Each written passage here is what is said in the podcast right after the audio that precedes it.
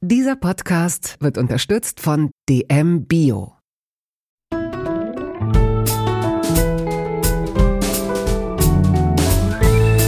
Kaugummi-Eis und Köfte, Feldsalat und Ravioli aus der Dose. Der Volksmund sagt, du bist, was du isst. In Toast Hawaii stelle ich meinen Gästen viele Fragen, die sich nur ums Essen drehen. Fast nur.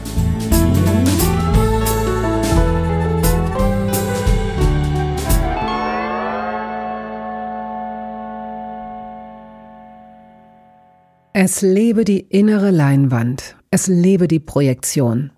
Filme arbeiten damit, Social Media, jede Geschichte funktioniert so. Aber auch ohne Medien bewegen wir Menschen uns ja fortwährend im dichten Gestrüpp der Fantasien und Vorstellungen. Wir sehen, was wir sehen wollen. Und immer wenn ich die Moderatorin Judith Rakers gesehen habe, war ich ganz unbewusst davon überzeugt, man könne ihr zu jeder Tages- und Nachtzeit perfekt gekämmt und akkurat zurechtgemacht begegnen. Sie würde immer schon ein geordnetes Leben gelebt haben, ohne Chaos und Improvisation. Und wie schön dann, dieses vermeintlich makellose Bild vom Sockel kicken zu dürfen. Denn hier bei Toast Hawaii erzählt die 1976 in Paderborn geborene Tagesschausprecherin von einer etwas anderen Kindheit, die sie hauptsächlich bei ihrem Vater verbrachte. Ich lerne ihren Großvater kennen und ihre kleine Farm außerhalb Hamburgs, wo sie sich autodidaktisch zur Naturflüsterin mauserte, mit mehr als 50 verschiedenen Gemüsesorten im Garten und ein paar Katzen, die sie erfolgreich zur Liebe zwingen konnte. Und das ist alles wirklich sehr, sehr lustig. Liebe Judith, ich freue mich sehr, auch wenn wir uns leider nicht gegenüber sitzen. Du bist bei dir zu Hause in der Nähe von Hamburg. Ich bin in Berlin. Herzlich willkommen zu Toast Hawaii. Vielen Dank. Ich freue mich sehr, dass ich dabei sein darf. In Echtzeit ist gerade Mittag, also es ist kurz nach zwölf zum Zeitpunkt der Aufzeichnung. Ähm, was hast du heute schon gegessen? Noch gar nichts tatsächlich. Äh, ich hatte gestern die 20 Uhr Tagesschau und äh, die Tagesthemen. Das heißt, ich war erst um kurz nach Mitternacht zu Hause und dann so gegen zwei Uhr im Bett. Und das heißt, ich habe tatsächlich bis 10 Uhr geschlafen und äh, ich brauche die ersten vier Stunden des Tages nichts zu essen. Ich brauche drei Tassen Kaffee Minimum, mhm. damit ich meine Augen überhaupt scharf stellen kann. Das sehe ich nichts. Und äh, dann werde ich wahrscheinlich so gegen 13, 14 Uhr Hunger entwickeln. Dann mhm. ganz doll und dann muss es schnell gehen. Das ist so mein typischer Start in den Tag. Nun bist du ja so ein bisschen wie eine Schichtarbeiterin. Also du hast ja nicht immer ja. dieselben Schichten, wenn man so will. Sind es genau. immer diese vier Stunden nach dem Aufwachen oder ist es immer die 13 Uhr, wenn der Hunger kommt? Nee, es ist immer diese eher so drei, vier Stunden nach dem Aufstehen tatsächlich. Mein Körper braucht irgendwie, um reinzukommen mhm. in den mhm. Tag. Mhm. Ähm, und dann, wenn ich dann drin bin, dann äh, bin ich drin. Und das führt dann dazu, dass ich zum Beispiel abends Fressanfälle kriege. also sobald es dunkel wird, habe ich total Hunger auf Süßes und dann esse ich und dann habe ich eine Stunde später hm. wieder Hunger und dann gucke ich, was ich nicht. Ich kaufe dann ja schon nichts Süßes, weil ich das weiß und weil das jetzt irgendwie auch mit fast 50 nicht mehr geht mit diesem Süßigkeitengegesse oh. abends. Du weißt vielleicht, wovon ich spreche. Früher Nein. ging das. Ich weiß nur, ja, dass ich äh, total begeistert war, als ich vor einiger Zeit ein, ähm, jetzt habe ich dich unterbrochen, du musst das gleich deinen Gedanken unbedingt zu Ende führen. Aber ähm, ich habe ein Foto gesehen vor einiger Zeit von dir, wo du mit einer Stirnlampe, wie war das denn? Dass, dass du, wenn du so, wenn du so einen richtigen Jeeper kriegst, dass du dann auch mal nachts an eins deiner Beete gehst, um da irgendwas ja. rauszuzupfen. Und da wusste ich, es führt kein Weg an dir als Gast für Toasterwahl vorbei, weil wer setzt sich denn nachts so eine Stirnlampe auf? Geht wahrscheinlich noch so mit dicken Socken in die Gummistiefel, weil er zu faul ist, sich richtige Schuhe anzuziehen und dann äh, über die Beete und dann zupfst du so ein bisschen ein Radieschen und pflückst dir noch eine Erdbeere und bist happy und äh, zu Hause dann durchs Vanilleeis oder ich weiß es nicht, was auch immer dann in diesen Fressanfällen stattfindet. Was denn? Ja, also es ist grundsätzlich Hunger, den ja. ich dort verspüre. Und äh, ich versuche dann natürlich was Herzhaftes zu essen, um den Hunger äh, zu stillen. Aber ich habe auch immer unglaublich, also aber immer nur, wenn es dunkel wird, ja, habe ich Hunger auf was Süßes. Und wenn ich dann nichts zu Hause habe aus weiser Voraussicht, dann mache ich so Sachen wie das sechs Jahre alte Lebkuchenherz vom Hamburger Dom, was ja. dann noch irgendwo in der Schublade ist, da ja. kratze ich dann diese Zucker, diesen Zuckerguss ab. und esse den dann noch. Schon vier Jahre abgelaufenes Teil, ist mir egal. Wie war das denn? Wir, wir steigen jetzt mal in die 70er Jahre. Denn da bist ja. du zur Welt gekommen in Paderborn und bist in der Nähe oder in einem Teil, jetzt musst du mal kurz aufklären, ähm, Bad Lippspringe, ist das ein Teil von Paderborn oder ein Vorort? nee, das ist ein kleiner Luftkurort, der liegt tatsächlich auch mit dem Auto, ich weiß gar nicht, wie viele Kilometer es sind, aber es ist so schon so 30, 40 Minuten entfernt von Paderborn. Ah ja, okay. Aber Bad Lippspringe ist halt so klein, dass es kein ähm, Krankenhaus hat wo du Kinder zur Welt bringen mhm. kannst. Und deswegen bin ich in Paderborn äh, geboren, bin habe da aber nie gelebt äh, und habe da auch Abitur gemacht, weil es in Bad Lippspringe eben auch kein Gymnasium gab. Also immer, deswegen denkt man immer, ich komme aus Paderborn, aber mhm. ich komme aus Bad Lippspringe. Bist du deswegen eine Lippspringerin? Ja, genau, das eine würde man so sagen. Eine Badlip-Springerin. Aber es ist lustig, wie du gerade gezögert hast beim Aussprechen des, des, des Ortes. Ja. Weil ich kam mal in die Tagesschau, da war ich relativ äh, neu. Und ähm, der CVD begrüßte mich mit den Worten, oh, du musst unbedingt in die Aussprachedatenbank gucken. Da war so ein Wetterphänomen in so einer ganz komischen Stadt. Keiner weiß je, wie man die ausspricht. Und dann gucke ich in den Text und sehe, dass da wirklich Bad Lippspringe steht. Das einzige Mal, dass dieser Kurort mhm. überhaupt auftauchte bei der Tagesschau. Und ich wusste natürlich, wie man es ausspricht und musste nicht nachschlagen. Und alle Bad Lippspringer, die an dem Abend die Tagesschau geguckt haben, also es werden ja nicht alle gewesen sein, aber einige, also die, die haben sich dann gefreut und haben gedacht, dass sie nur deshalb in der Tagesschau mhm. sind, weil ich jetzt da mhm. arbeite. Das war natürlich gar nicht so.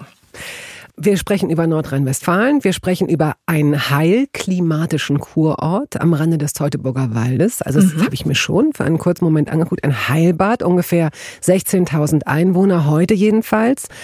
Es gibt verschiedene Heilwässer, das muss man sich ja auch mal vorstellen. Also wenn ich das richtig verstehe und nicht romantisiere, es gibt verschiedene Quellen dort, verschiedene Heilwässer. Mhm. Also geht man, wenn man so durch Bad Lippspringe wandert oder, oder so eine, so eine Tour macht, äh, hat man sein Gefäß dabei und hält das hin und wieder mal in so ein fließendes Gewässer oder wie muss man sich das vorstellen?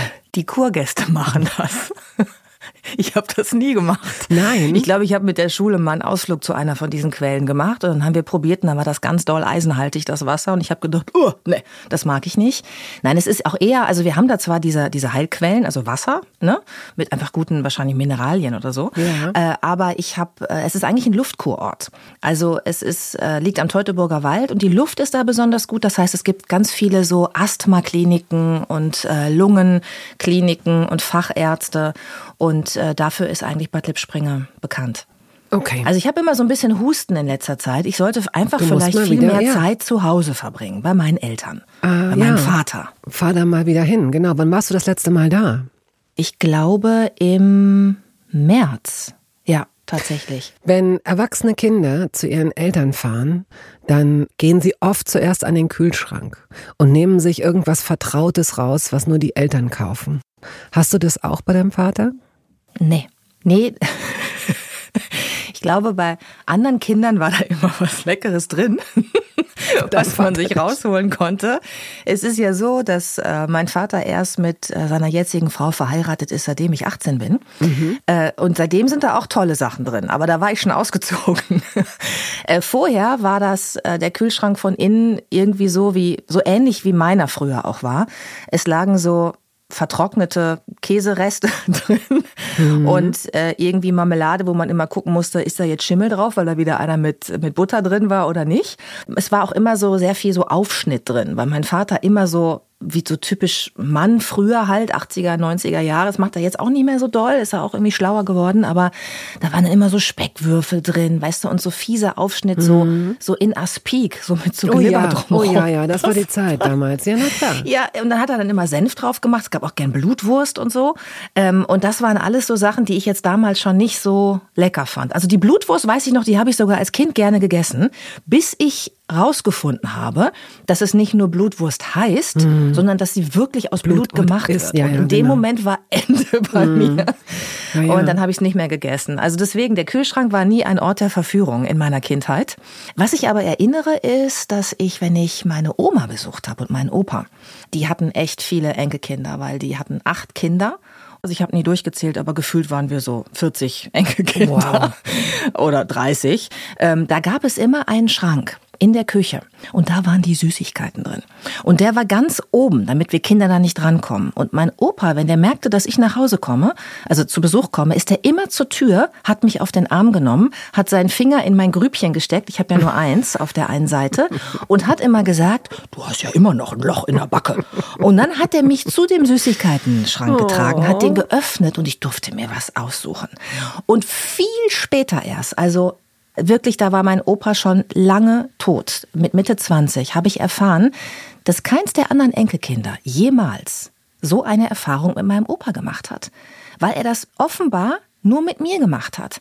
Und ich habe auch dann erst erfahren, mein Opa war ein extremer Eigenbrötler. Der konnte unglaublich gut alleine sein und hat dann immer stundenlang in seinem Garten äh, Bienen, also der, der war Hobbyimker, hat dann Honig gemacht, da habe ich immer geholfen. Der war dann in seinen Bienenwagen, ich bin immer mitgegangen. Der war unten in seinem Keller, hat stundenlang Tiffany-Lampen gemacht. Weißt du, diese, diese Ja, Glas, ähm, ja. diese Glas, ähm, ja, man schneidet Mit so buntes Glas Blei und macht und dann- daraus, mhm, mit, genau, man, man gießt das so, man lötet das so zusammen und daraus hat er dann Lampen gemacht und hat irgendwie alles verglast. Wir hatten- konnten nachher gar nicht mehr rausgucken aus dem Haus, weil alle Fenster hatten diese bunten Kirchenscheiben, kam überhaupt kein Licht mehr rein. Und da habe ich auch immer geholfen. Und ich habe wirklich erst mit Mitte 20 erfahren, dass keins der Enkelkinder jemals so einen Moment hatte mit Opa. Irgendwie, ähm, das hat mich so im Nachhinein nochmal so extra gerührt, weil Ja. mir das damals gar nicht bewusst war, Das dass wir so eine ganz süß. besondere Beziehung hatten. Aber ich glaube, das war auch sein schlechtes Gewissen, weil du ursprünglich gar kein Grübchen hattest. Er hat dir einfach mit seinem Finger immer so oft in die Backe gedrückt, dass du plötzlich ein Loch da hattest. Und verstehst du, das hat er immer wieder kompensiert. Nein, das, Das ist, eine, das ist eine schöne Geschichte. Das ist wirklich toll. Aber das zeigt manchmal, ja, dass, dass äh, durch Essen oder so eine Art von Aufmerksamkeit dann doch ein Kind möglicherweise den anderen vorgezogen wird. Vielleicht wurden die anderen mit irgendwas anderem belohnt dafür, wovon du dann nichts wusstest. Keine Ahnung. Ja, vielleicht, vielleicht. Aber ich glaube, mein Opa war einfach sehr speziell. Ja. Und du, Also- was warst du für ein Mädchen? Was warst du denn für ein Mädchen, dass du ihm so gut, diesem, diesem speziellen älteren Herrn, äh, so gut Gesellschaft leisten konntest? Ja, ich, ähm, ich glaube, weil ich so ähnlich war wie er. Also die anderen, äh, meine anderen Cousins und Cousinen, die waren halt, ja, wie Kinder halt so sind, ne, lebhaft und sind dann im Haus am Fangen gespielt und so. Und er war ja, habe ich gerade gesagt, so jemand, der stundenlang sich beschäftigen konnte, ne, im, im Keller gesessen hat und diese Lampen gemacht hat und diese Glasarbeiten. Und ich habe das schon als ganz kleines Kind auch gehabt, dass ich ähm, da gibt's auch Fotos, ganz süße. Ich ähm, sitze da am Tisch und ich, alt bin ich, vielleicht drei oder so. Ich konnte gerade eine Nadel halten. Und meine Oma hat mir immer so eine große äh, Schale gegeben mit Knöpfen die sie gesammelt hatte über die Jahre. Die hat ja früher immer auch noch alles gestopft, die Socken und so. Selbst irgendwie so diese, diese Feinstrumpfhosen wurden gestopft. Ja. Also wurde alles Ja. irgendwie, also das Klopapier war aus ausgeschnittenen Zeitungen. Also die waren super, super, super sparsam. Und dann habe ich immer diese Schale bekommen und habe eine Stopfnadel gekriegt und so einen dicken Faden. Und dann habe ich stundenlang diese Knöpfe auf die Nadel geschnürt. Also eine Kette daraus gemacht. Und wenn ich fertig war, habe ich es wieder reingetan und habe von vorne angefangen. Und da war ich halt noch ganz, ganz klein. Und mein Opa, das hat mir, haben meine Eltern halt später erzählt, ne, dass der dann immer, das weiß ich auch noch, der lag dann immer auf dem Sofa und hat seine Zigarre geraucht und sich das angeguckt. Und äh, ich glaube, dass der einfach sich so ein bisschen erkannt hat in mir, weil ich eben auch so, so mit mir war und auch so, so stundenlang mich beschäftigen konnte. Und das ist heute ja noch so. Wollte ich Also- gerade sagen. Also ich, ich kenne dich ja nicht Ja. gut, aber das, was ich mutmaßlich in dein Leben hineininterpretiere gerade, was sich zumindest in den letzten Jahren offenbar so verändert hat. Du bist wieder an so einem Punkt. Du hast jetzt, äh, sprechen wir auch gleich noch ein bisschen intensiver drüber, diese kleine Farm, wie du sie nennst, Mhm. äh, außerhalb von Hamburg, ein, ein Haus. Du bist eine Selbstversorgerin geworden, zum größten Teil wahrscheinlich, und muckelst mit dir alleine rum. Ja, genau. Also ich wohne hier nicht allein. Ich spreche immer nicht über meine Privatsituation. Okay. Das ist ja immer Okay, so ein bisschen gut. heikel. Aber ich wohne hier nicht äh, alleine und äh, ich habe auch äh, in meinem Gartenhaus mein Büro untergebracht. Ich habe eine kleine Firma gegründet, mit der ich äh, ein Online-Magazin zum Thema Home Farming rausgebe und einen Podcast und auch so Produkte, kleine Werkzeuge und Biosaatgut und so. Und das mache ich alles von hier, von zu Hause aus. Das heißt, hier sind Menschen. Gut, okay. Weil äh, ich Mitarbeiter habe, die, die kommen. Aber trotzdem ist es so, dass ich auch auch wenn ich immer Menschen um mich rum hatte, in meinem Beruf und auch im Privatleben. Also ich hatte zwar Phasen, wo ich auch mal Single war, aber die Phasen, in denen ich eine Partnerschaft hatte, überwiegen mhm. extrem in meinem Leben. Aber ich kann halt ganz gut alleine sein und ich genieße das auch. Und äh, wenn ich mal ein Wochenende alleine bin oder äh, mal einen ganzen Tag hier alleine bin, dann dann finde ich das großartig. Und ich glaube, ich könnte auch, also du könntest mich theoretisch hier auch in meinem, auf meiner kleinen Farm mit meinen Viechern, ich könnte jetzt hier auch mehrere Wochen oder Monate alleine sein und würde nicht eingehen. Mhm. Also ich könnte das, ich könnte meine Zeit irgendwie füllen mit sinnvollen Dingen und ich hätte Spaß. Ich habe hier halt meine Tiere auch, so deswegen alleine bin ich sowieso nicht. Aber ich kann so, ähm, also ich brauche nicht immer Menschen um mich mhm. herum. Hier sind zwar welche, aber ich brauche die nicht, um glücklich zu sein. Ich kann auch mit mir so ganz alleine sein. Und als ich damals nach meiner Scheidung aufs Land gezogen bin, bin ich ja ganz alleine aufs Land gezogen. Äh, da war ich ja wirklich ganz alleine und da hatte ich die Firma auch noch nicht. Und da habe ich hier wirklich in dem Haus gewohnt, in the middle of nowhere, ja, ohne Trinkwasseranschluss und äh, wirklich, wirklich weit außerhalb, ohne Straßenbeleuchtung, Bushaltestelle eine halbe Stunde entfernt. Und habe auch damals gedacht, wie Frauen das vielleicht so denken, wenn sie Anfang 40 sind und sich trennen, dass ich wahrscheinlich jetzt auch für immer alleine bleibe und hier als alte Jungfer sterbe auf diesem Grundstück mit meinen Katzen. Aber die Vorstellung war für mich jetzt keine, ich habe dann gedacht, ja gut, dann ist es so. Es ist jetzt trotzdem richtig sich für dieses Leben zu entscheiden. Es ist dann anders gekommen. es gibt wieder Menschen in meinem Leben, aber ähm, es wäre für mich theoretisch auch okay, glaube ich, wenn du mich hier, weißt du, so wie Doris Day, die macht das ja, glaube ich, auch so. Die hat ein Grundstück mit ganz vielen Viechern und keiner darf mehr rein. Das finde ich irgendwie wahnsinnig sympathisch. Das Interessante ist ja auch, dass es eine andere Zeitmatrix gibt. Ähm, also wer auch immer jemals Gartenarbeit gemacht hat oder vielleicht einen Hobbygarten hat oder sogar einen richtigen Garten hat oder einen Schrebergarten, was auch immer. Also in dem Moment, es reicht auch ein gut bepflanzter Balkon. Wenn man mhm. rausgeht, geht und sagt, okay, ich, ich pflanz mal kurz oder ich topfe mal kurz, schon dann gleitet man ab in ein schwarzes Zeitloch und mhm. plant eigentlich so zehn Minuten und guckt auf die Uhr und plötzlich sind zwei oder vier Stunden rum. Also ich finde, es ist so eine ganz andere Zeit, die dann, ne, es ist schön, weil man, weil man mit sich selbst in so einem Vakuum ist, bestenfalls. Ne? Es sei denn, natürlich, man sieht so ein paar Kartoffelkäfer oder so ein paar Schnecken, über die wir gleich noch sprechen müssen. Aber vorher. Wie, wie ernst du, über die wir ja, gleich noch sprechen ja, müssen. Weil ich finde, äh, am Thema Schnecken, da komme ich irgendwie nicht so richtig weiter. Aber da, ähm, äh, es ist noch nicht Zeit für die Schnecke. Zeit für die Schnecke ist gleich erst. Ich möchte noch ganz kurz zurück äh, zu den Anfängen deines Lebens. Du bist bei deinem, bei deinem Vater groß mhm. geworden, mhm. du hast es eben schon angedeutet. Ist er derjenige, der gekocht hat? Oder habt ihr euch ähm, was bestellt? Oder waren das die Großeltern? Wie ist das damals abgelaufen? Wo habt ihr gegessen? In einem Esszimmer oder in der Küche? Und habt ihr gemeinsam gegessen? Wie erinnerst du dich daran? Also ähm, mein Vater war voll berufstätig, der hatte eine Massagepraxis, mhm. wo er tatsächlich morgens um acht angefangen hat und ich glaube bis 19 Uhr war er in der Praxis ah, ja. und dann hat er noch Hausbesuche gemacht. Mhm. Äh, weil als ich auf die Welt kam, war er Mitte 20 und hatte sich gerade selbstständig gemacht. Und ich meine, jeder weiß, der sich selbstständig macht, dann arbeitest du irgendwie rund um die Uhr und auch am Wochenende. Und am Wochenende hat er auch wirklich noch den Leichtathletikverein bei uns in Paderborn betreut oder war am Fußballfeld bei den Spielen dabei als, als Physiotherapeut. Das heißt, er war echt viel weg. Und das heißt, ich war viel alleine. Mhm. Und deshalb, ähm, mein Vater hat gekocht. Er sagt auch immer, sag nicht immer, ich hätte nicht gekocht. Es gab Spaghetti Bolognese. Und das stimmt auch. Und die war sensationell. Äh, aber das hat eben nur am Wochenende mal stattgefunden. Und morgens haben wir zusammen ein kurzes Frühstück gehabt, was ich ja immer schon damals auch als Kind eigentlich gar nicht brauchte, weil ich so früh noch keinen Hunger habe. Dann gab es also Butterbrot, ne, er mit Aufschnitt und ich mit Marmelade. Und dann ging es in die Schule und wenn ich aus der Schule nach Hause kam, war er oft noch gar nicht da. Und dann habe ich gewartet, bis er kommt. Dann hat er ganz schnell was gemacht, aber oft auch äh, eben was, was super fix mhm. geht. Oder mhm. er war halt nicht da und ich habe mir halt selber was gemacht. Und abends genauso. Manchmal war er da und dann haben wir Abendbrot gegessen, klassisch, äh, wie man das früher so gemacht hat, ne, mit Brot und ein Gedeck gedeckten Tisch. Ja. Und äh, viel habe ich aber auch abends mir dann selber was gemacht. Und wir hatten so, einen, ähm, so eine Vereinbarung, dass ich mir von, also Bofrost fuhr damals immer durch ja. springe. Ja. Und ich durfte mir aus dem Bofrost-Katalog alles aussuchen, was ich will. Alles, auch die Süßigkeiten, die Eissorten. Und das habe ich fleißig gemacht. Und dann habe ich immer angekreuzt und so. Und dann äh, haben wir das in die Tiefkühltruhe. Wir hatten eine riesige Tiefkühltruhe im Keller. Das fand ich immer ein bisschen gruselig, weil der Keller war so ein bisschen gruselig und da waren noch dicke schwarze Spinnen. Aber ich bin dann runter zum, äh, zur Gefriertruhe und habe mir da was rausgeholt und dann habe ich mir das zubereitet. Und das ist meine Sozialisation, was Essen angeht. Also wir haben nie, ich erinnere nicht, dass wir gemeinsam auch nur einmal gekocht hätten. Es war immer maximal pragmatisch, also der Hunger musste gestillt werden mhm. in möglichst mhm. kurzer Zeit. Mhm. Das erinnere ich. Und äh, ich weiß noch, dass Abendbrot eine große Rolle gespielt ja. hat. Und da haben wir auch zusammengesessen in einem Esszimmer auf Ikea-Stühlen.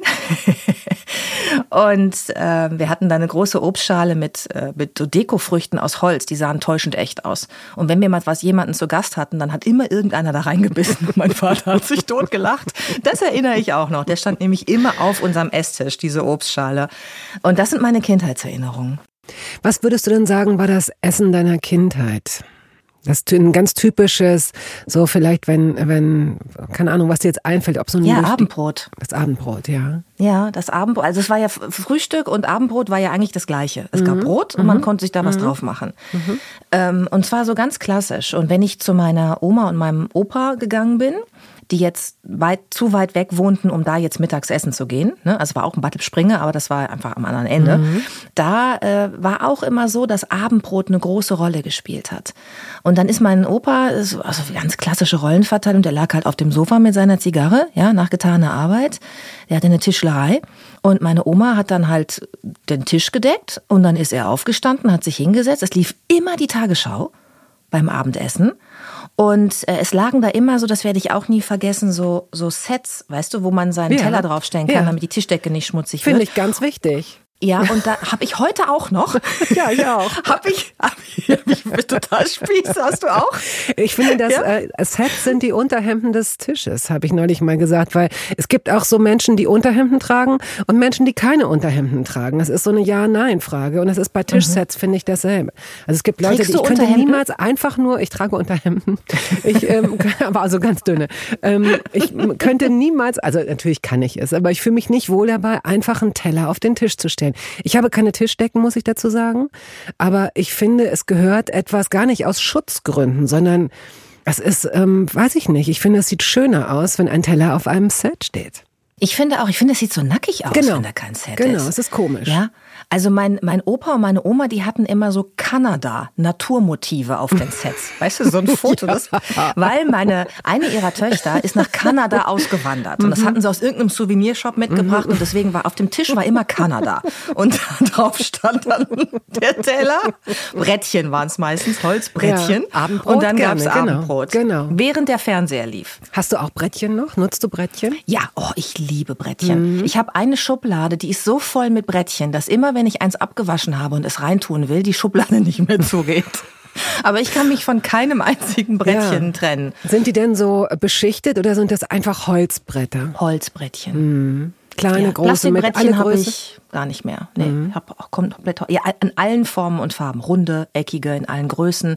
Ich mache auch gerne, wenn ich ähm, also abends mal Leute habe zum Abendessen, liebe ich es auch so, diese ganzen Sachen auf so Brettchen anzurichten ja. auf dem Tisch. Weil ich habe auch so einen richtig alten rustikalen Holztisch. Mhm. Da kommen dann, dann die Sets drauf. Nicht mit Kanada-Motiven, sondern so, was ist das eigentlich? Das sieht aus wie so ein, wie so ein Stoffgewebe, ist aber aus Kunststoff, so braun. Kann man so ein bisschen cool halt. So, ne? ja, ja, Kann man abwischen, genau. Ja, okay.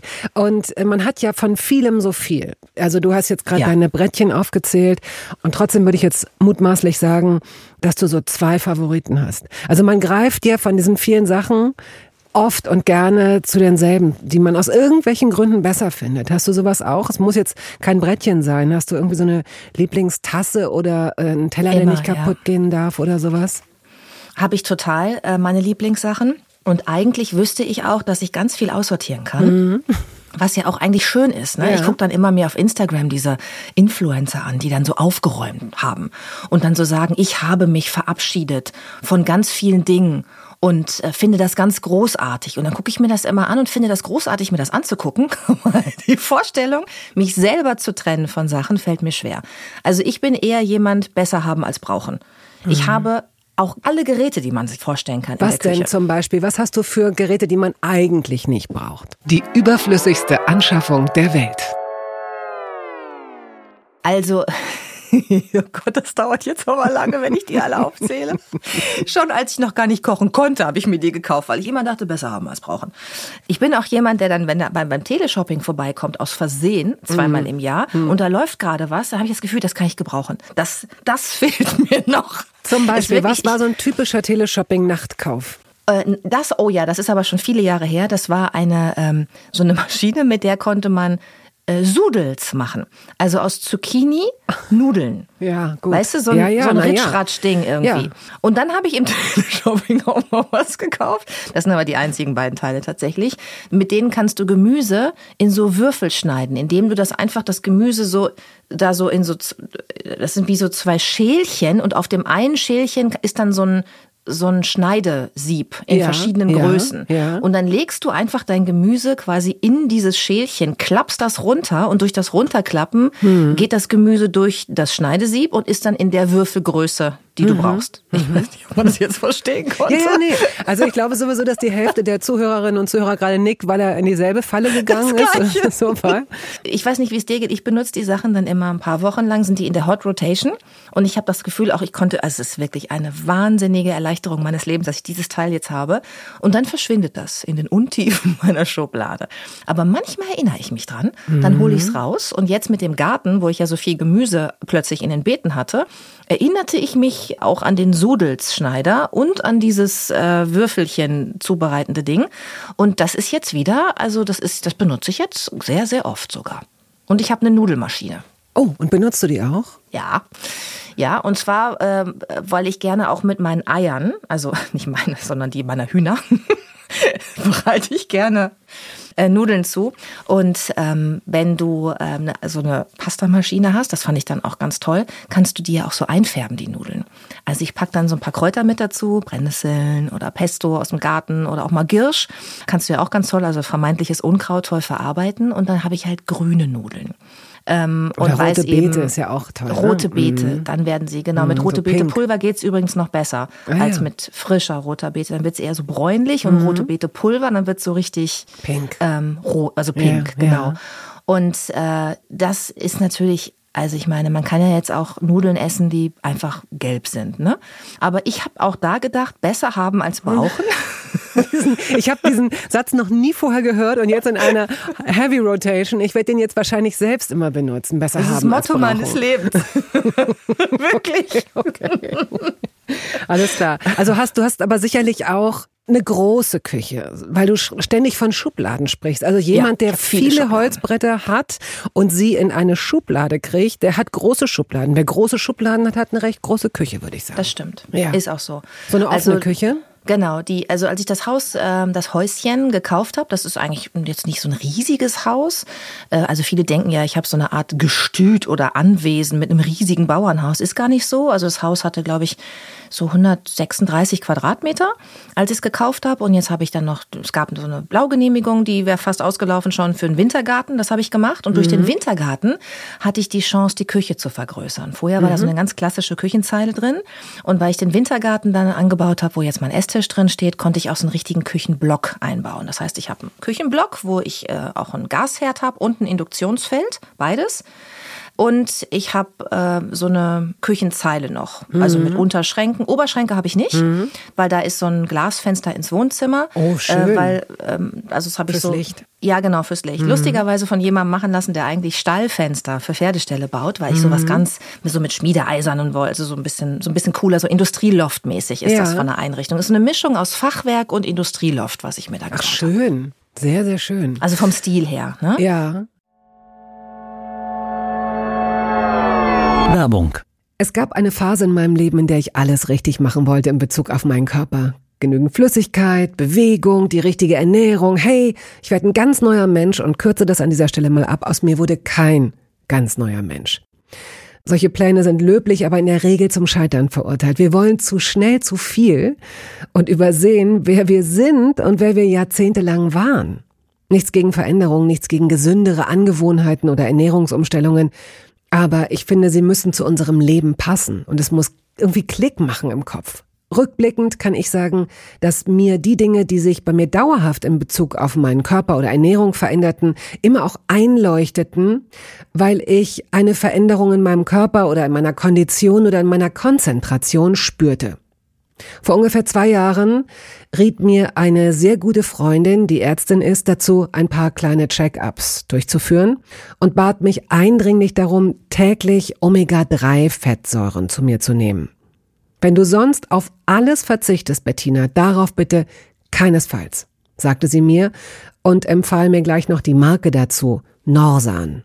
Da hätte sie die Inhaltsstoffe gecheckt, die nähme sie nämlich selbst auch. Nun ist es ja nicht so, dass ich das nicht selbst schon hundertmal gelesen hätte. Allein schon um Entzündungen abklingen zu lassen, ist unser Körper auf ungesättigte Fettsäuren angewiesen, kann sie aber nicht selbst produzieren. Wir müssten täglich 250 Gramm Makrele oder Sardellen oder Lachs essen. Bekommt niemand von uns hin, oder? Ich begann dann damit, verschiedene Produkte zu vergleichen. Rezensionen, Qualitätsnachweise, Erfahrungsberichte und landete, das hätte ich mir also sparen können, wieder bei Norsan. Daher fällt es mir wahrscheinlich auch so leicht, diese Produkte hier zu bewerben. Es gibt die hochdosierten Omega-3-Produkte im Sortiment als Kapseln oder Öle aus Fischöl oder Algenöl. Letzteres dient als vegane Variante. Und für Kinder gibt es beispielsweise vegane Kaugelee-Drops. Mein Favorit ist das Fischöl, weil ein Esslöffel pro Tag ausreicht und ich damit zudem noch Vitamin D3 aufnehme. Gesundheitsversprechungen kann und darf ich hier nicht machen, das ist klar. Aber ganz subjektiv als Bettina kann ich sagen, dass ich mich deutlich fitter und konzentrierter fühle seit anderthalb Jahren. Also seit ich das Öl täglich nehme. Und ich werde dabei bleiben, Podcast-Werbung hin oder her. Und meine Arztfreundin ist auch happy. Sie ist eine von über 5000 Ärztinnen und Ärzten, die die Produkte von Norsan empfehlen. Ich habe auch gerade nochmal nachgeschaut. Norsan ist die meistverkaufte Omega-3-Marke in deutschen Apotheken. So, und weil das der Deal auf Gegenseitigkeit ist, machen wir es hier endlich auch mal so, wie Sie das vielleicht schon aus anderen Podcasts kennen. Es gibt einen Code mit einer Ermäßigung von 15 Prozent auf Ihre erste Bestellung. Dieser Code ist gültig bis zum Ende des Jahres und lautet Toast 15, kleingeschrieben und ohne Leerzeichen. Toast 15. Sie finden die Infos dazu auch in den Show Notes. Wer hat dir denn, bevor wir in der Gegenwart weitermachen, ähm, hat dir irgendjemand das Kochen beigebracht oder den Umgang mit Lebensmitteln? Nein. Nein. Ist Learning by Doing und auch sehr spät und so peu à peu oder gab es irgendwie so eine, eine Initialzündung? Ich konnte das einfach nicht. Ich habe das, in der, wie gesagt, in der Kindheit konnte super aufwärmen. Ich kann sehr gut Ravioli-Dosen öffnen und so bin ich auch sehr gut durchs Leben gekommen, bis ich 40 Jahre alt war. Ähm, und in der Stadt leben, da ist ja sowieso ein Bäcker um die Ecke, ne? Und dann kannst du auch mal essen gehen. Und dann war auch die Kantine. Ich war auch die Einzige, die nicht gemeckert hat über die NDR-Kantine, weil es war irgendwie alles leckerer als das, was ich so kannte. also ich weiß schon auch gutes Essen zu schätzen, aber ich bin auch total genügsam. Ich finde immer überall mhm. was. Ich finde das dann auch lecker. Das ist das Gute. Ich bin überhaupt nicht krüsch beim Essen. Ja, das mhm. ist echt, äh, da bin ich froh, weil einige Freundinnen von mir sind beim Essen gehen echt schwierig. Und das ist bei mir gar nicht so. Aber ähm, das Kochen wirklich habe ich erst gelernt, als ich vor meinen Lebensmitteln stand, die ich mir im Garten gezüchtet hatte. Und vor diesem Kohlrabi stand und wusste, ich muss den jetzt ernten sonst wird er holzig und ich kann den gar nicht mehr essen. Und dann nicht wusste, was macht man denn jetzt mit so einem Kohlrabi? Ich kannte den wirklich nur aus der Kantine in Stifte geschnitten mit so einer weißen Grundsoße, so einer mehligen. Und dachte, das muss doch irgendwie noch eine andere Möglichkeit geben. Und dann habe ich erstmal alles auf den Grill gelegt, weil wir früher, mein Vater und ich, also wenn es warmes Essen war, eigentlich haben wir immer gegrillt. Mhm. Und mein Vater natürlich immer viel mit Fleisch und so und äh, ich schon damals auch gerne mal mit einer Tomate auf den Grill, aber heute bin ich virtuos. Also ich lege erstmal alles Gemüse auf den Grill, versuche das auch ein bisschen zu verfeinern, da mal ein bisschen Balsamico drüber, ne? Thema Zucker, mhm. schmeckt immer alles besser und hab, ähm, das waren so meine ersten Versuche, kann man das grillen? Ähm, und dann habe ich angefangen, ähm, nach Rezepten zu suchen tatsächlich, äh, wie ich Dinge zubereite und habe darüber dann auch erst wirklich die Lust am Kochen entdeckt bei mir und habe dann auch gemerkt, dass es ja wirklich nicht so schwer ist. Also es ist, früher haben sie immer alle zu mir, ich habe immer Kochbücher geschenkt bekommen und immer mal gesagt, ja, du kannst doch lesen, dann kannst du auch kochen. Aber ich habe mir gedacht, ja, ich habe keine Lust. Ich hatte einfach gar keinen Antrieb, weil man mhm. konnte ja irgendwie mhm. das essen. Da habe ich mir halt ein Brot geschmiert und dann war man halt in der Kantine und dann war man essen. Oder ich habe mir irgendwie Spaghetti, klar habe ich mir mal Spaghetti gemacht mit Pesto, aber so ganz einfache Sachen. Und jetzt habe ich ja den ganzen Garten voll mit, ich glaube, mittlerweile 50, 60 verschiedene Gemüsesorten. Und da muss man dann schon so ein bisschen ich sag mal, was können, ne, um das dann zuzubereiten. Ich bin immer noch so, dass ich versuche, möglichst einfach zu kochen. Bei mir gibt es so ganz ehrliche, einfache Sachen. Aber trotzdem muss man ja wissen, wie man eine Gemüsebrühe jetzt zubereitet aus einem Knollensellerie. Und äh, trotzdem musst du ja ähm, auch wissen, keine Ahnung, wie man jetzt den, den, den Palmkohl zubereitet oder aus was man jetzt Pesto machen kann und was wird bitter. Und das war viel Learning by Doing und viel ausprobieren. Aber jetzt kann ich das. Es ist immer noch nicht so, dass es mir wahnsinnig viel Spaß macht zu kochen, aber ich habe wahnsinnig Spaß an dem Ergebnis. Ich kann das so mhm. feiern. Ich habe gestern eine Erbsensuppe gemacht. Ich feiere das. Ich finde das so toll. Ich habe einen Samen in die Erde gelegt, da ist eine Pflanze gewachsen, da hängen diese mm. ganzen Erbsen dran, ja. was eh ein Wunder ist, mm. ja, innerhalb Find von kürzester auch, ja. Zeit. Ja. Dann pult man die da raus. Es dauert ein bisschen, aber kann man ja irgendwie sich dabei unterhalten. Ne? Und äh, ja, dann ähm, bereite ich daraus halt eine Erbsensuppe zu und finde es dann also unfassbar. Ich habe Spaß, das dann zu essen, weil ich dann immer auch denke, so toll, du hast das gemacht, weil du diesen Absolut. Samen in die Erde gelegt hast. Hast du jetzt diese leckere, knallgrüne Suppe. Toll. Ja. Und das ist, äh, die, die Reihenfolge finde ich besonders interessant. Also, dass du sagst, du hast das Haus gekauft, ohne Trinkwasser und pipapo, also da wird viel Arbeit drin stecken. Und dann hast du erstmal alles angebaut. Und dann stehst du ja. vor so einem, vor so einem, was war das, nicht ein Sellerie, was war das, Kohlrabi. ein Kohlrabi. Die Vorstellung, erstmal Sachen auszusäen, mit denen man aber eigentlich dann, wenn man sie erntet, noch gar nichts anfangen kann, das finde ich ja. interessant. Weil ich könnte mir vorstellen, also umgekehrt wird ein Schuh raus, dass Leute gerne kochen und sagen, oh, wenn ich mal eines Tages die Option habe, äh, das und das und das selbst zu säen und zu ernten, und dann kann ich damit was anfangen. Bei dir war es umgekehrt, sehr ungewöhnlich, mhm. ein ungewöhnlicher Weg. Ja, total. Aber du hast das auf diesem Wege, du hast ja auch zwei Bücher, die möchte ich nicht unerwähnt lassen. Home Farming, Selbstversorgung ohne grünen Daumen war das erste genau. Buch. Mhm. Und dann kam das Kochbuch dazu mit der eigenen Ernte durchs ganze Jahr. Und wenn mich nicht alles täuscht, ist das wahrscheinlich in der Zeit, in der Corona-Zeit wirst du es wahrscheinlich äh, äh, geschrieben haben, oder? Genau, das erste Buch schon. Also ich habe das Haus hier, also meine Trennung erfolgte vor Corona mhm. und ich habe auch das Haus vor Corona bezogen und hatte auch da schon diesen Wunsch, dass ich gerne ähm, mein Pferd auf dem Grundstück haben möchte und raus will. Also damals war es einfach nur, ich will weg von allem, ich will ne, irgendwie alleine wohnen, ich will mein Ding jetzt durchziehen, mhm. das, was ich die ganze Zeit mir gewünscht habe, will ich jetzt einfach mal kompromisslos machen können. Und das war eben dieser Traum von dem Leben auf dem Land mit ganz viel Natur um mich rum weil ich da immer am glücklichsten war. Und dann bin ich, habe ich dieses Haus eben ähm, erwerben können. Das stand ganz lange leer, weil sich keiner an dieses riesige Grundstück getraut hat, weil das hat 4400 Quadratmeter. Ei, ei, ei. Und es gibt hier halt, wie gesagt, es ist nicht angeschlossen an den öffentlichen Nahverkehr und es gibt keine Straßenbeleuchtung und es gibt auch keinen Winterräumdienst. Und wenn hier ein Ast irgendwie bei der Zufahrt runterfällt, dann liegt er halt da und keiner kümmert sich. Und also es hat schon, es ist jetzt nicht so, es ist, es ist zwar nicht, es ist nah an Hamburg, aber es ist jetzt schon auch irgendwie nicht so richtig Zivilisation. Mhm. Also wir teilen uns alle eine Stromleitung.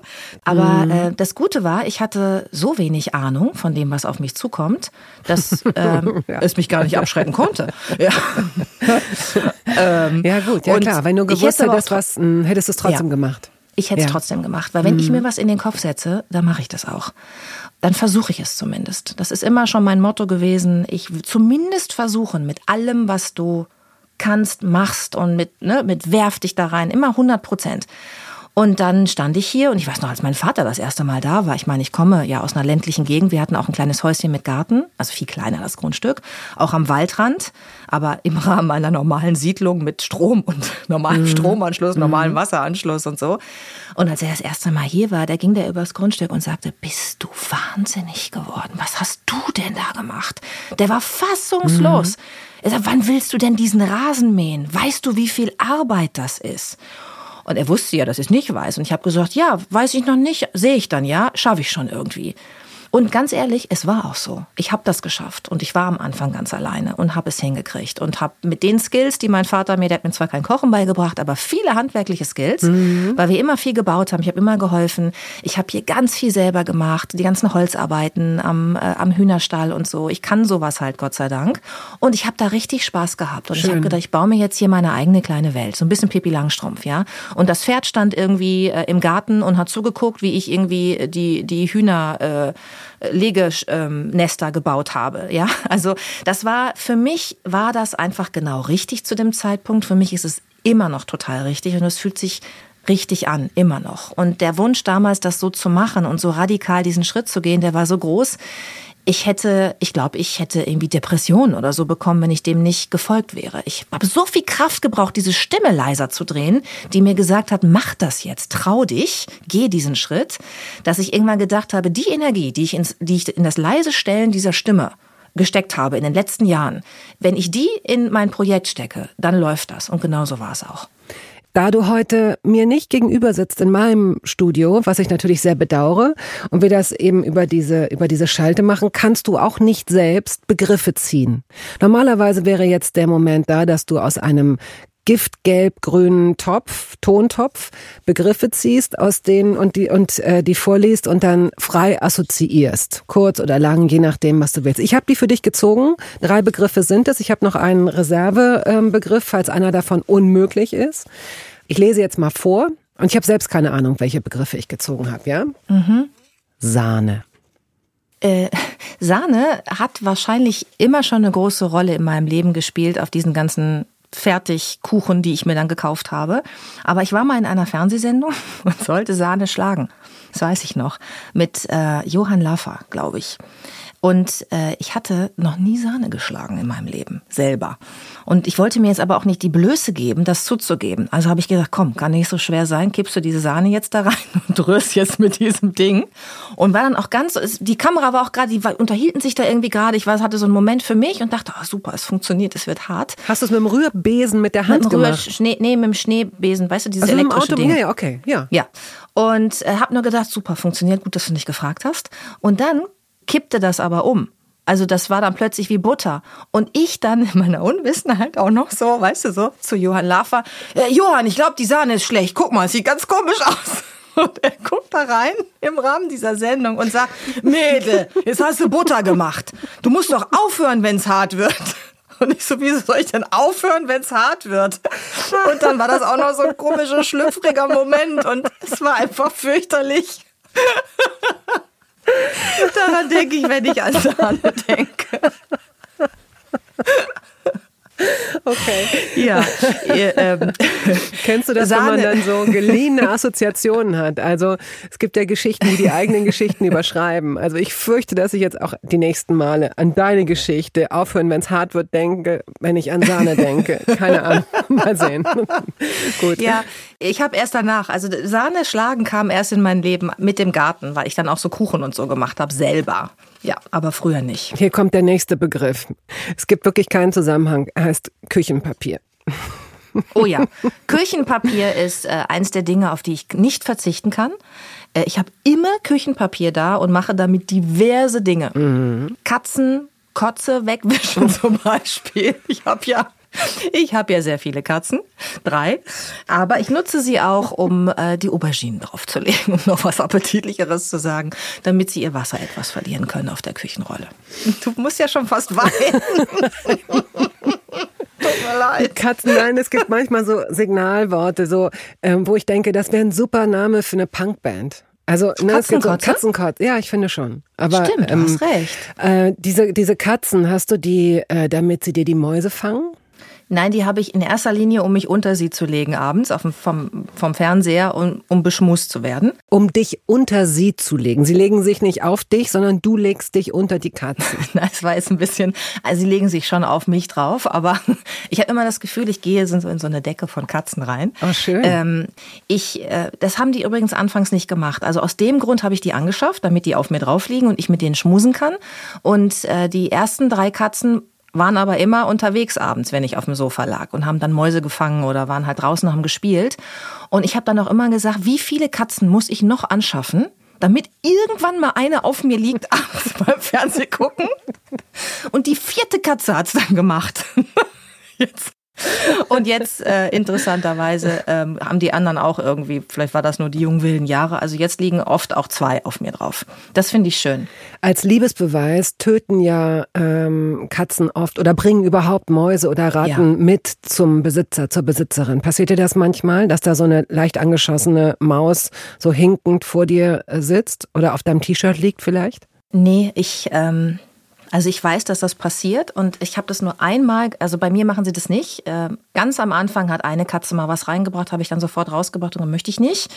Hat sie offenbar irgendwie verstanden, mhm. also es wird nichts reingebracht, aber ich habe ja, vor zwei Jahren war das glaube ich, genau, hat meine Katze Lotti äh, Babys bekommen, Katzenbabys und äh, die hat sie ja erst gesäugt und wenn die dann sich umstellen sollen auf feste Nahrung, also man kann das ja nachlesen, wann das passiert, ich weiß es jetzt nicht mehr, nach ein paar Wochen, dann fing sie plötzlich an, den Beutel reinzubringen. Das ah. waren erst kleine Mäuse, dann waren es große Mäuse, dann waren es kleine Ratten und dann waren es große Ratten. Und die lagen dann immer unterm Couchtisch. Und das war so eine etwas unangenehme Zeit, muss ich sagen. Mm. und einmal, da habe ich sogar ein Video von gemacht, was ich nie gepostet habe, weil ich dachte, da musste ja eine Triggerwarnung machen. Das ist ja super eklig für Leute, die Ratten fies finden. Lagen zwei große Ratten als ob sie synchron schwimmen würden, parallel unter meinem Couchtisch. Zwei. Ich weiß nicht, aber dann, als die Babys dann also groß waren, hat, hat das aufgehört. Der letzte Begriff, meine linke oder meine rechte Hand? Von dir aus gesehen die rechte. Okay. Eintopf. Eintopf. Mhm. Das andere wäre gewesen, gutes Geschirr.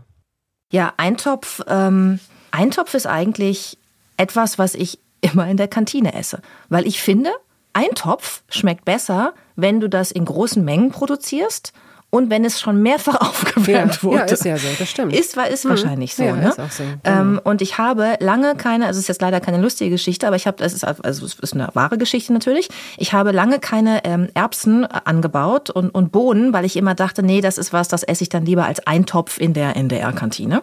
Ähm, und habe dieses Jahr zum ersten Mal tatsächlich Erbsen und Bohnen angebaut und habe diese, habe ich vorhin schon mal erzählt, diese leckere grüne Erbsensuppe ja. daraus gemacht. Und habe jetzt festgestellt, dass ich vielleicht keine Eintöpfe mache, aber sehr gerne in Zukunft Erbsensuppen. Hm. Ja. Ähm, hast du die durchs Sieb, also so richtig, hast du eine ganz feine Erbsensuppe gemacht. Ich habe nämlich neulich eine ja. gemacht und habe die äh, Hülsen dran gelassen, die, die Schalen. Und das war nicht gut. Das war keine, nee. also nicht die, nicht die Schoten, sondern ich habe sie halt einfach nicht ich habe sie püriert, aber ich habe sie nicht nochmal durch ein, durch ein Sieb gegossen. Nee, das habe ich auch nicht gemacht. Also ich, es war jetzt mein erstes Erbsengericht, ähm, also als mhm. Suppe. Ich habe ähm, schon ein bisschen rumprobiert letztes Jahr fürs Kochbuch mit Erbsen, hatte aber auch reingeschrieben, dass ich selber gar keine Erbsen im Garten habe. Dass das jetzt also ne, für Leute, die Erbsen mögen, ein Gericht ist. Und habe so Pürees probiert. Du kannst ja das leckere so Brotaufstriche ja. machen aus Erbsen. Aber diese Erbsensuppe habe ich tatsächlich jetzt vor ein paar Tagen zum ersten Mal ausprobiert. Und die ist super einfach. Also ich habe einfach alle meine Zuckererbsen, das sind Zuckererbsen, keine Markerbsen, also ich habe die Zuckererbsen abgeerntet, habe dann diese Schoten geöffnet, ne, die alle rausgeholt. Ja. Dann habe ich ein bisschen Zwiebel, Knoblauch mit Butter äh, im Topf äh, angeschwitzt, habe dann ähm, Gemüsebrühe dazu getan. Mhm. Ich glaube, es war so ein Liter und 600 Gramm Erbsen habe ich dann mhm. abgewogen gehabt und äh, habe dann Minze noch gepflückt. Ich habe ja auch viele Kräuter im Garten mhm. und habe die da reingemacht und äh, habe das dann aufgekocht und dann zehn Minuten köcheln lassen. Bin nicht weggegangen, es ist deswegen nicht schwarz geworden und ähm, habe es dann püriert mit dem Pürierstab und musste noch so ein bisschen Gemüsebrühe dazu, weil es war so ein bisschen zu breiig. Und äh, dann habe ich noch ein bisschen Lavendel gepflückt oh. und habe äh, Lavendel drauf gemacht. Ja, das habe ich ähm, im Rahmen des Kochbuchs habe ich ein, ich, da sind auch so Reportagen drin, ne? Also mit auch mit, mit Spitzenköchen, mit Sterneköchen, mhm. die auch so Gerichte vorstellen, die man mit Sachen aus dem Garten machen kann und eben dann ganz viele einfache Gerichte von mir.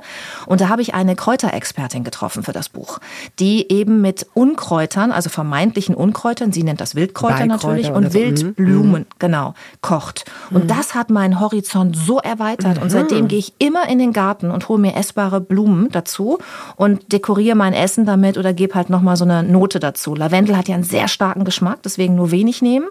Aber das war in der Kombination mit Erbse und Minze so toll. Äh, und dann habe ich also ich habe auch keine Sahne reingemacht, keine, kein Quark oder Creme fraiche und nichts.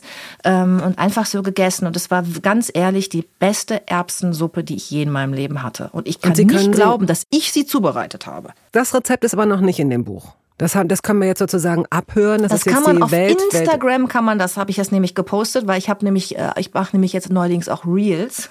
Uh. Hab gestern den ganzen Tag gebraucht, bis da auch Musik drunter war. Die ersten Versuche sind alle fehlgeschlagen. Also ich übe noch, aber es ist ein einminütiges Video Na, entstanden. Guck, guck mal. Und äh, ansonsten ähm, werde ich nicht müde, nochmal darauf hinzuweisen. Es gibt zwei Home Farming Bücher, beide erschienen bei G&U, wo auch das Essen meines Lebens erschienen ist. Das Buch zu diesem Podcast hier, aber das sei nur am Rande erwähnt. Jetzt gibt's oh, noch das zwei. muss ich, das muss ich auch haben. Das muss ich kaufen.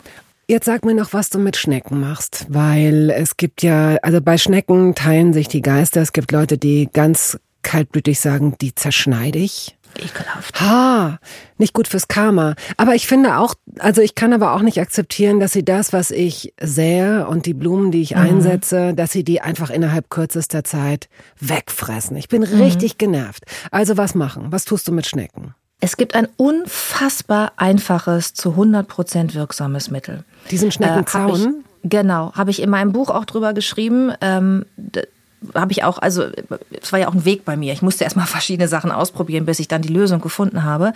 Und äh, ich habe ähm, den jetzt seit vier Jahren, diesen Schneckenzaun. Wie sieht der aus? Ganz kurz, ganz einfach beschrieben. Also es ist ähm, wie so eine Metallleiste, die vielleicht so 30 Zentimeter hoch ist und die ist oben gebogen wie eine umgedrehte Eins. Also der, der kleine Haken ne, von der Eins ist auf der anderen Seite quasi. Und dann geht nochmal, als wenn der, der Haken von der Eins, der kleinen, nochmal so einen kleinen Widerhaken nach unten hätte. Also einfach nur gebogenes Blech. Mhm, mhm, Aber dieser, diese Biegung ist einfach so, dass die Schnecke nicht drumherum kommt. Aha, okay. Und wenn du jetzt ein Beet, das ist ganz wichtig, neu anlegst, dann sofort diesen Schneckenzaun drumherum machen. Das gibt's von tausenden verschiedenen Herstellern im Internet, ja.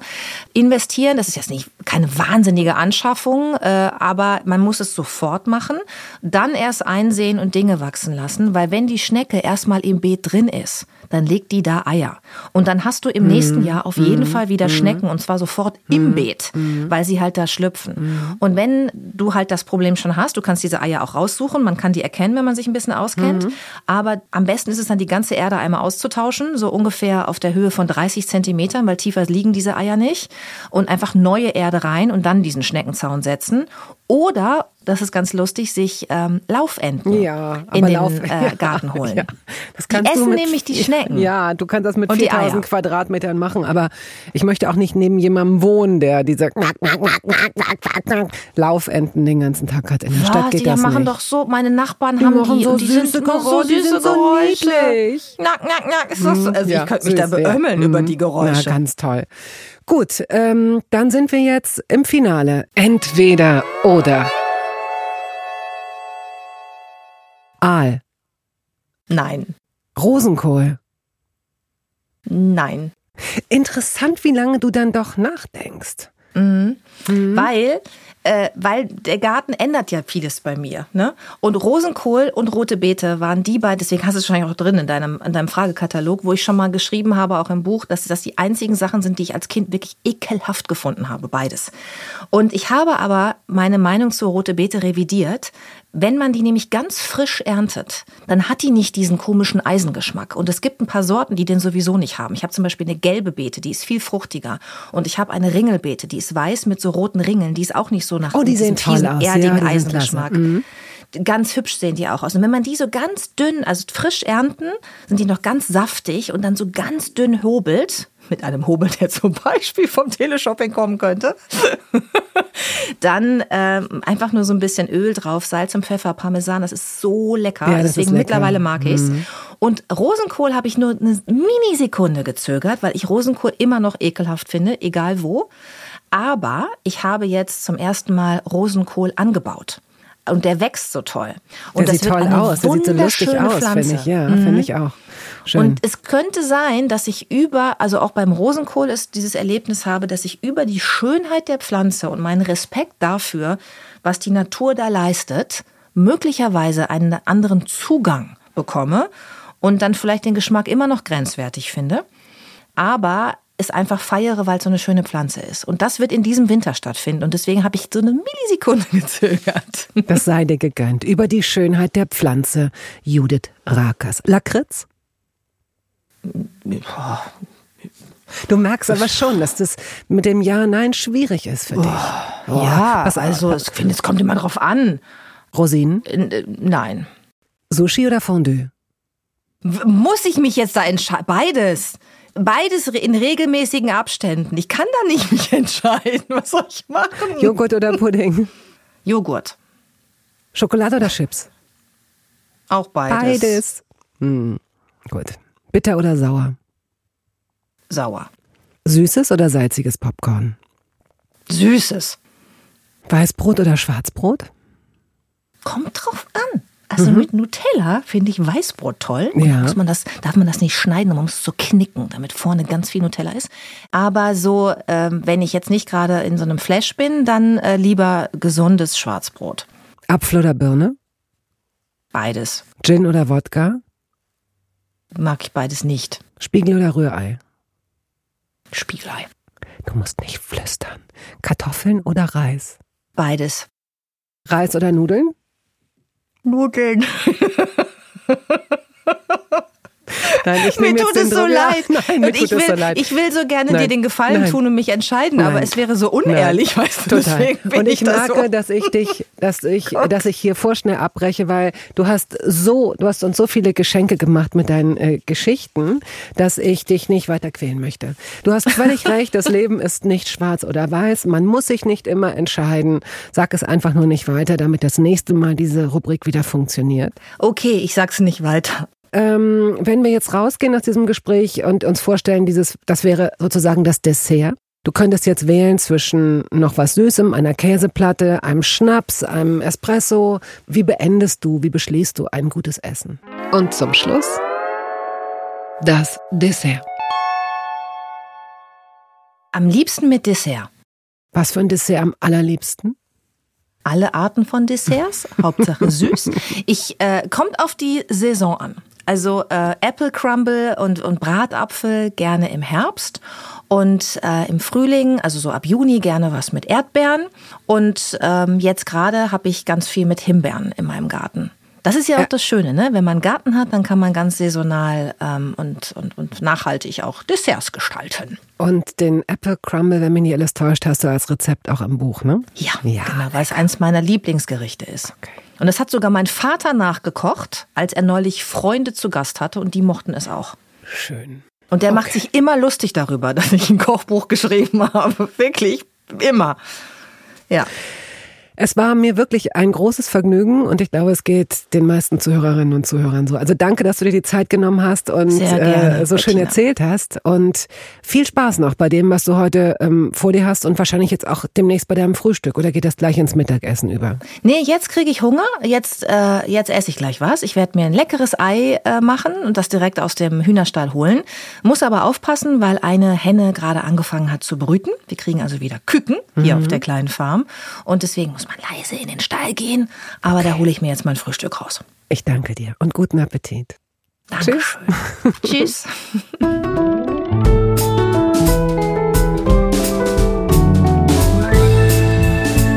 Toast dabei ist eine Studio Bummens Produktion. Ausführende Produzentin Wiebke Holtermann. Ton und Schnitt Henk Heuer. Musik Jakob Ilja. Neue Folgen hören Sie jeden Samstagmorgen. Überall da, wo es Podcasts gibt.